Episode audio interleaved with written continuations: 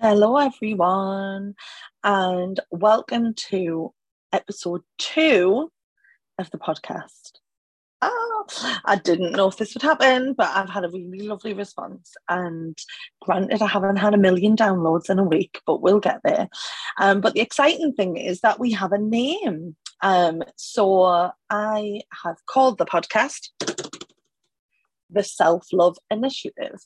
Um, and took me just to decide what to use, but I have a Facebook group um, called the Self Love Initiative that I launched with my friend Emma um, last year, I think it was.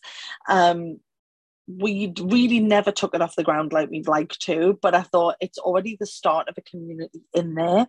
So if hopefully this creates some sort of self-love community then we can use that so feel free to get over to the self-love initiative on facebook um, but yeah so I have a podcast name, which is really exciting. Um, thank you to everybody who has sent me a lovely message or has listened this week to the podcast. Um, I do get an idea of how many people have listened, but I'm not sure how many of them are me. um, just to double check and be like, does it sound okay? Oh my goodness. Um, really scary to launch that and tell my story, but I'm so pleased I did um, because I think it's important to start with that. Today is just me, but coming up over the next few weeks, hopefully, if I can get it all arranged, I have some incredible guests who I'm really excited for you to hear from and speak to. Um, we have a lot of diversity in the guests, I think. I'm hoping, like body diversity and the diversity in the range of stories and what that person can bring. So, um, yeah, I'm really excited, and I got some lovely feedback off a, one of um, the lo- lovely friend of mine who listened about what she'd like to hear. Um, and actually, she's going to come on. So I'm really excited. So I've so far got four guests lined up. So that should hopefully be recorded. But what I wanted to kind of just cover a little bit today was I thought there's a few gaps in my story that when I listened back, I was like, oh, I didn't mention that, that I thought I wanted to kind of touch on. And um, just really to go through the top things that I know that people can do sort of quickly to start making a, an impact on their self love journey. Um, so I wanted to go through that today. So, um, told you all my story, but one of the biggest things that I realized I missed out was I actually lost um, six stone in weight in total with Slimming World. Um, and at that point, if you look back at pictures of me then, I look great. Like, I, you know, I've looked society's idea of normal and I was a lot more socially accepted then. The praise I would get and the comments I would get from people about how great I looked was so validating all the time and just kept telling me to keep eating the way that I was eating. And it didn't matter how I did it, but lose weight because that's what I get. And the amount of people at that time that said to me, Stop, stop now, you look great. And I wouldn't because I still had to lose three stone from that point to be able to be classed as normal on the BMI scale.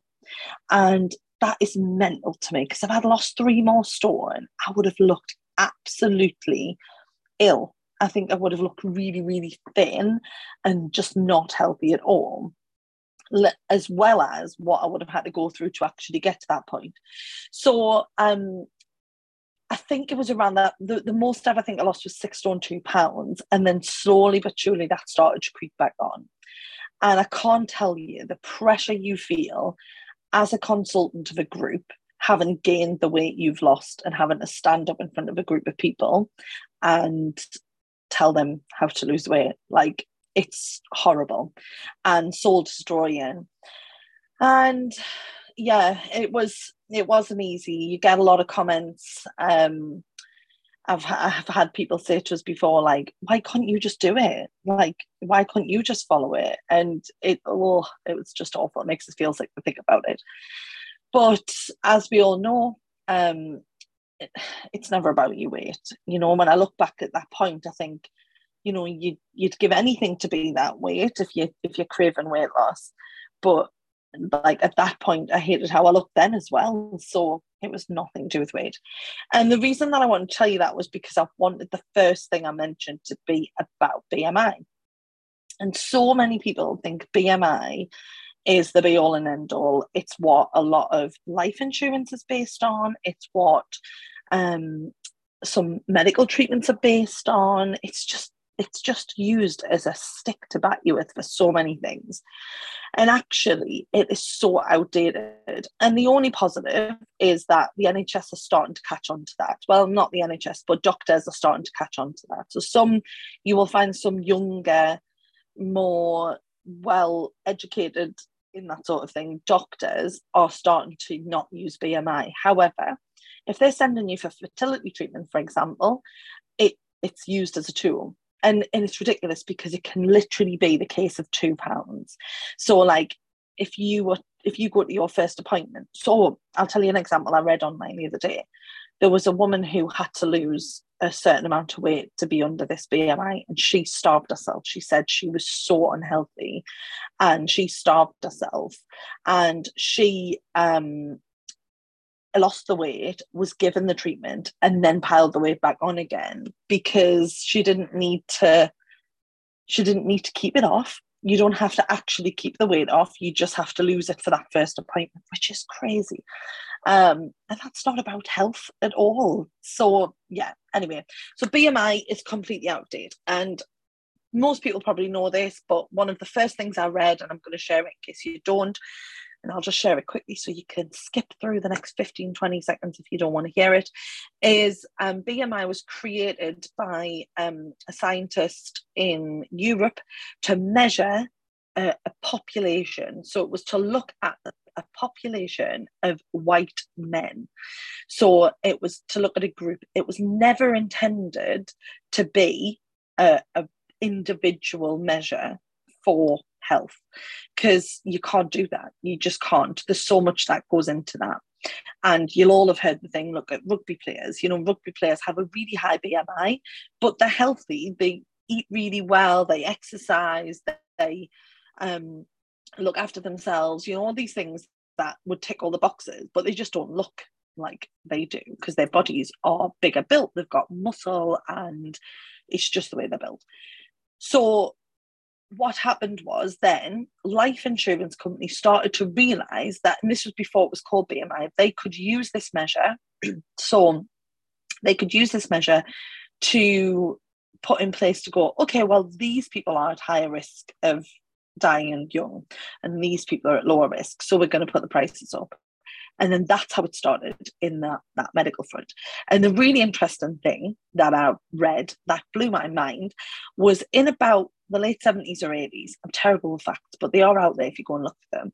Um, in either the late 70s or the early 80s, it was decided in America, and I think it was by the National Obesity Panel or something like that, that the the barriers, so the levels of BMI were going to be changed. So as it stood, you had to be 25, 26 or over was overweight and 26 or under was underweight, let's just say, right?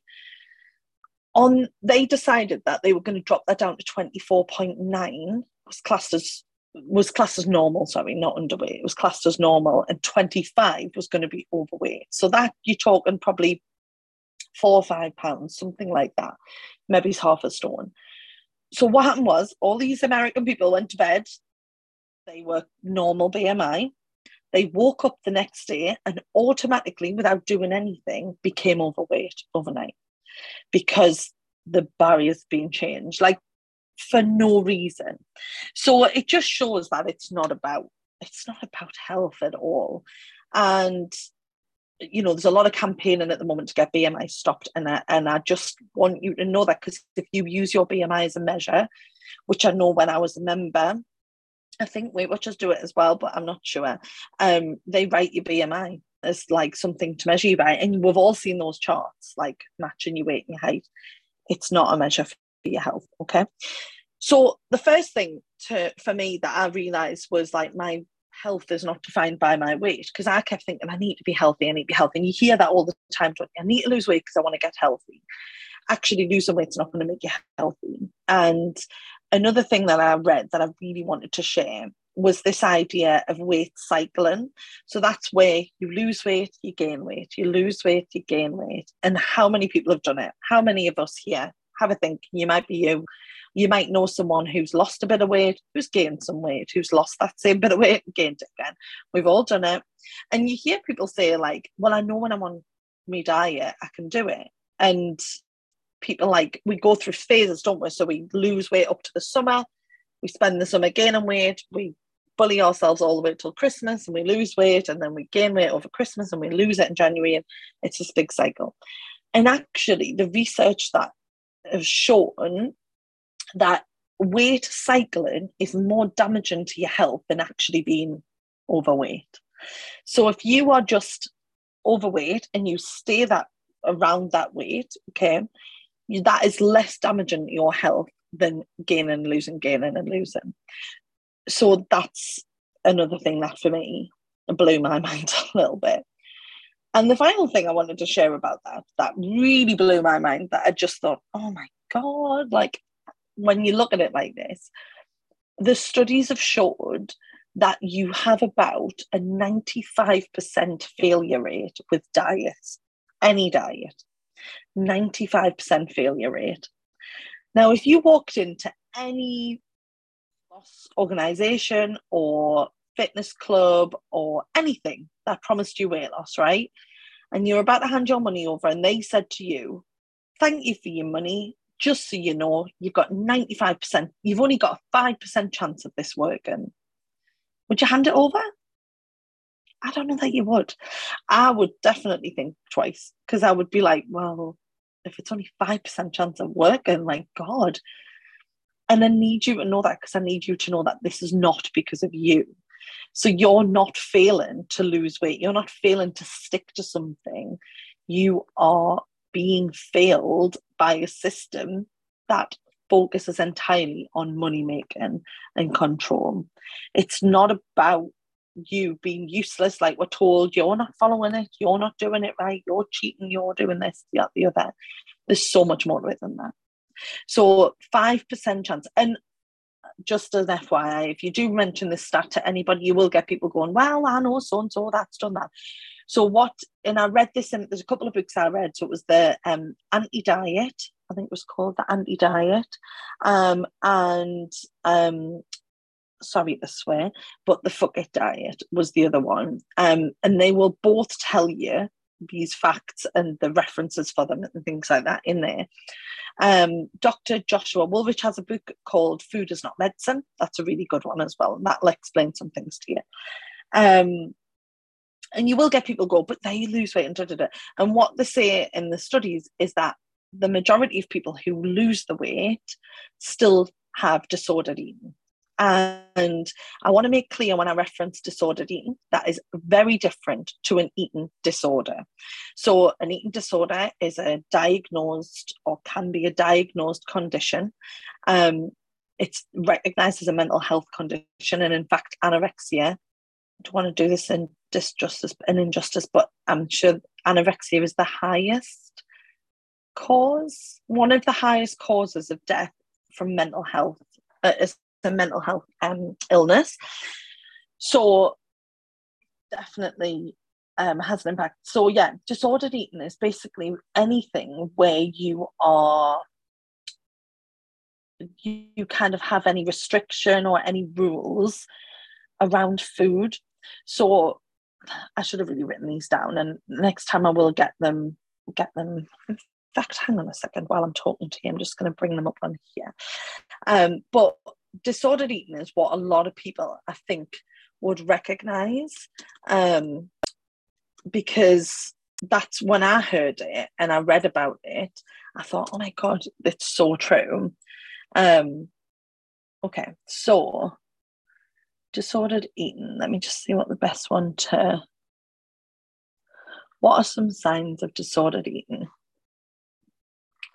So, signs of disordered eating, I'm going to read a couple out, and if you recognize them, it might be something to think about. So, fear of gaining weight, negative body image, body checking in the mirror, pinching body parts, odd food habits. So that would be like cutting them into tiny pieces, or you know, when you hear diets where they go, just chew it and spit it out, or chew it six times, or not being able to eat a mashed banana over a normal full banana. Like you can just eat banana however you want. It's fine. Hoarding or hiding food. I used to hide food all the time. So one of my biggest things was I would have a chocolate bar. I would get rid of the wrapper, and then I would go home and be like, "I'm just having one chocolate bar today."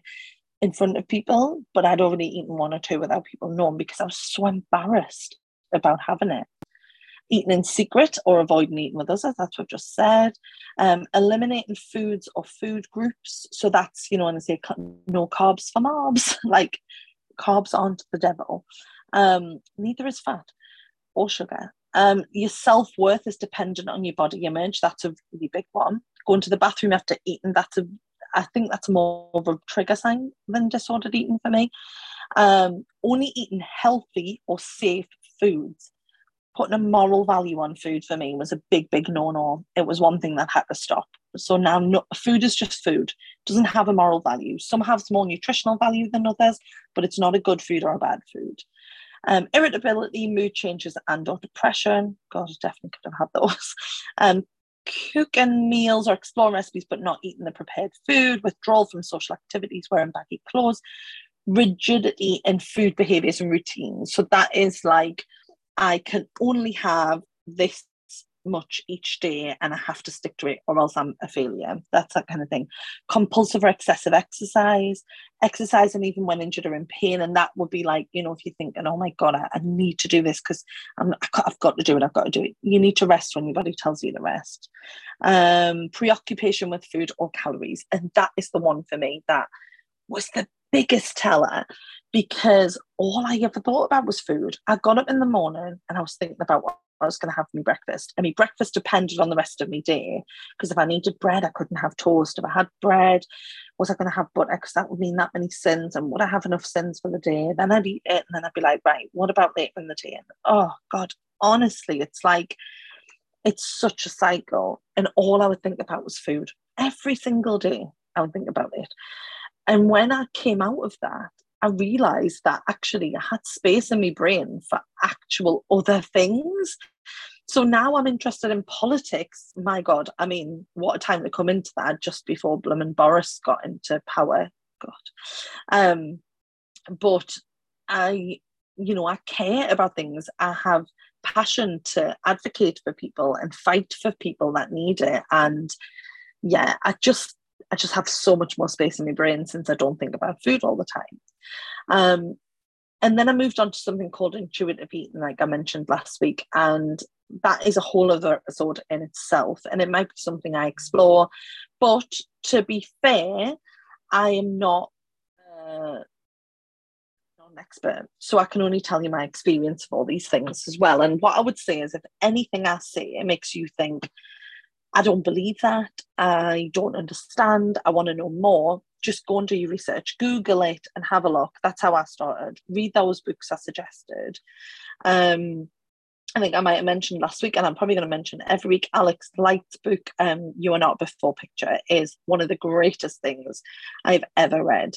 Um, I've audio booked it. I'm halfway through reading it as well. Um, I just want every person, especially every girl, but every person in their teens to receive that book and be made to read it as part of the curriculum. It is incredible.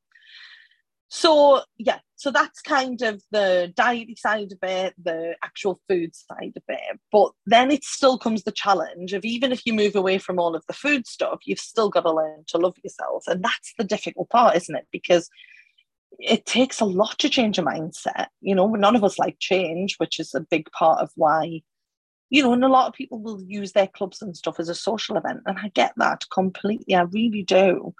So I think you've got to remember that you don't have to make these changes straight away, but just be aware of, if you want to, how you can do that. Okay.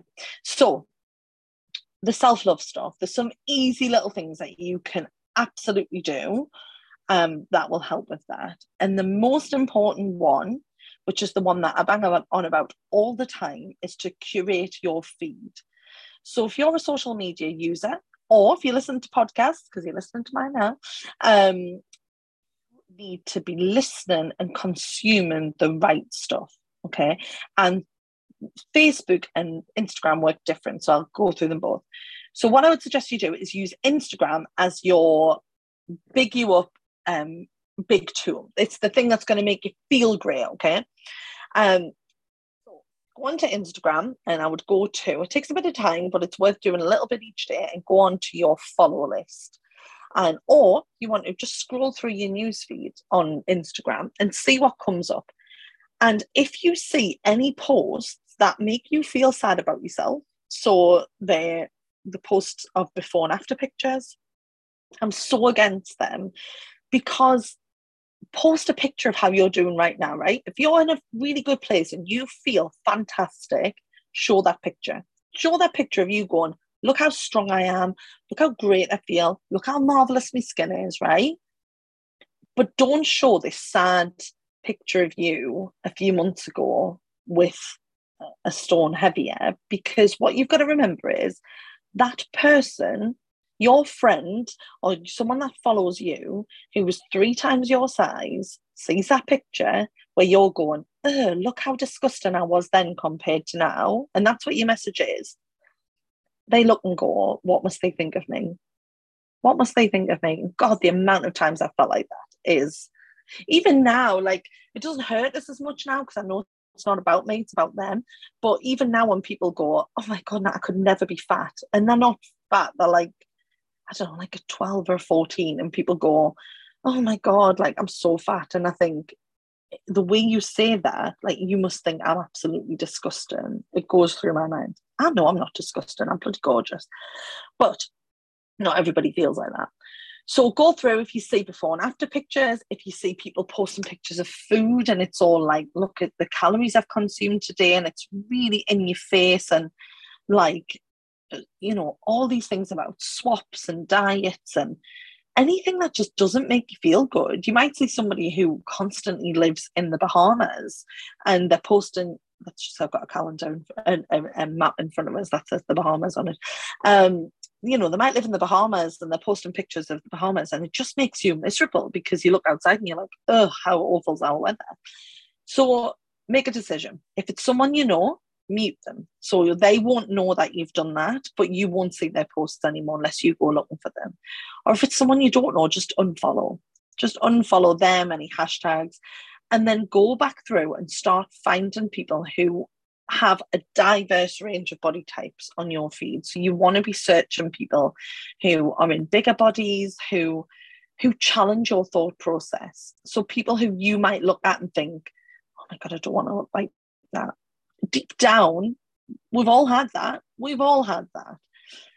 But if you start seeing um, people with different colour skin, with disabilities, with um, different body sizes, different shapes, different hobbies, you start seeing this really diverse feed and you start to become more accustomed to it. And it feels good. It makes you feel good. People that are positive, people that are real, like there's lots, and you can search hashtags and stuff like that.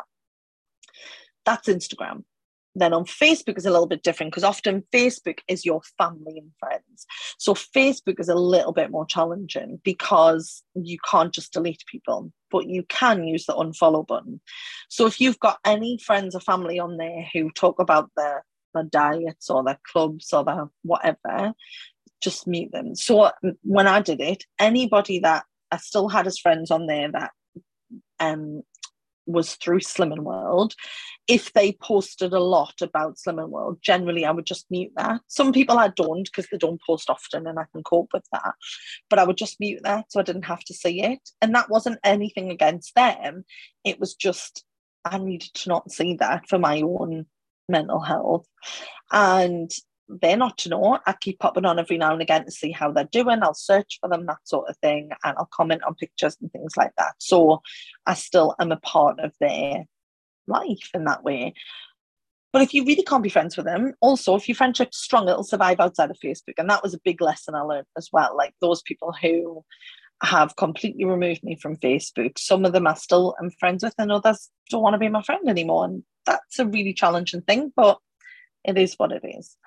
So um, that is the biggest thing you can do. And it's probably the easiest thing to go and do is curate your feed because why would you not? Like, why would you not curate your feed and be able to to put on there some things that you you want to see and it opens up your mind a little bit more and it's really really going to help um so yeah so that was kind of what i wanted to to think about. Um the other little quick thing you can do um which is my favorite thing in the world to do now right? I absolutely love it is give compliments. Be genuine to people around you because receiving compliments is one of the things that we do worst as a as a generation as a well just any like as women really. Men aren't great either but women is receiving compliments so when someone comes and says oh, I really like your dress you go it's just from Primark like what you need to learn is to be going thank you thank you very much or you might reply and go yours too if you genuinely like their dress say thank you very much. I really like yours as well. But make sure you're thanking and accepting that rather than batting it straight back again.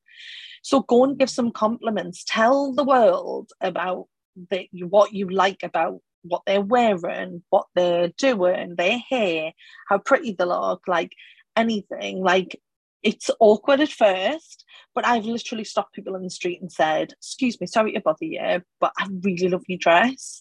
Um, I went to an event in June for Melanoma Me, and there was a girl on the desk, and I said, sorry that this sounds really strange. I said, but you are absolutely beautiful. And she was like, hey, thank you. I sometimes feel like I need to follow it up with, I'm married, so I'm not like trying anything on. But I just am like, oh yeah. Um, some compliments. That um that is my advice. So I know this hasn't been so much of a personal one like the last one. It's been a bit more um focused on like tasks and stuff, I guess. And um, you know, I don't know, like things you can do. um, but I just thought I'm going to get a few things out there. And then as we go through the weeks and other people are coming and joining us and you're hearing their voices, it will just help you to remember that you matter and you're important. And do you know what? Like, I would love to live in a world where diets didn't exist. Everybody loved the way that they looked, and nobody cared about image and we all just aimed for a world where we felt good about ourselves because of who we were and the things we were doing and i promise you when you do that and you take away that restriction you start you will unlock a whole new world you really will like you will unlock so much of your world if you start loving you and it's not easy. It really isn't. So I hope today's episode hasn't been too boring, too like like not as I don't know. I don't know what to expect. So anyway, I'm putting it out there. And hopefully next week we'll have a guest. and if it's the guest I'm hoping to, she's amazing. Um, she's a really successful um, just wonderful human being, a really good friend of mine, but really, really struggles with body image. And and the best thing about her journey is that well not the best thing but the thing about her journey is she has to put herself out there so she, there's no option to hide and i want to hear from her about her challenges around that around what self love means to her and that sort of thing. So I'm not going to tell you who it is. I'm going to keep it a surprise. Some of you who know me might be like, oh, I wonder if it's this person. I'd love to know your guesses of who you think it might be. Um, of who you think I might have coming on. I'm not going to tell you if you're right, but I'd love to know your guesses. So um, I, I really appreciate you listening. It's it's always difficult to put yourself out there. And last week was really challenging for me to put myself out there because, like I've said before, this isn't about slagging people off or it's not about just calling out one individual organization or person. This is just about shining a light on the things that I've learned over the last three years and hopefully helping more people. It's also a little bit of therapy for me too, because like I can just talk and I don't need to know if anyone actually listened or not. um, thank you for taking the time if you've got this far. Um, just a reminder that you can find me on Instagram under yours faithfully Claire, which is my um, sort of account about me. Um, but like I don't tend to post an awful lot in there now, but you've also got Claire Ball Counsellor if you want counselling services or self-love. And on Facebook, you can get me on Claire Ball Counsellor or you can join the Self Love Initiative, um, which is the Facebook group that I've started. We just haven't posted a lot in there, but hopefully that'll change over the next few weeks. Um, and we'll do that. So, yeah, so thank you so much for your time. Um, have a great I said the evening last time, but it, I'm recording in the morning now. So, um, have a great day, and I will speak to you all soon. Bye.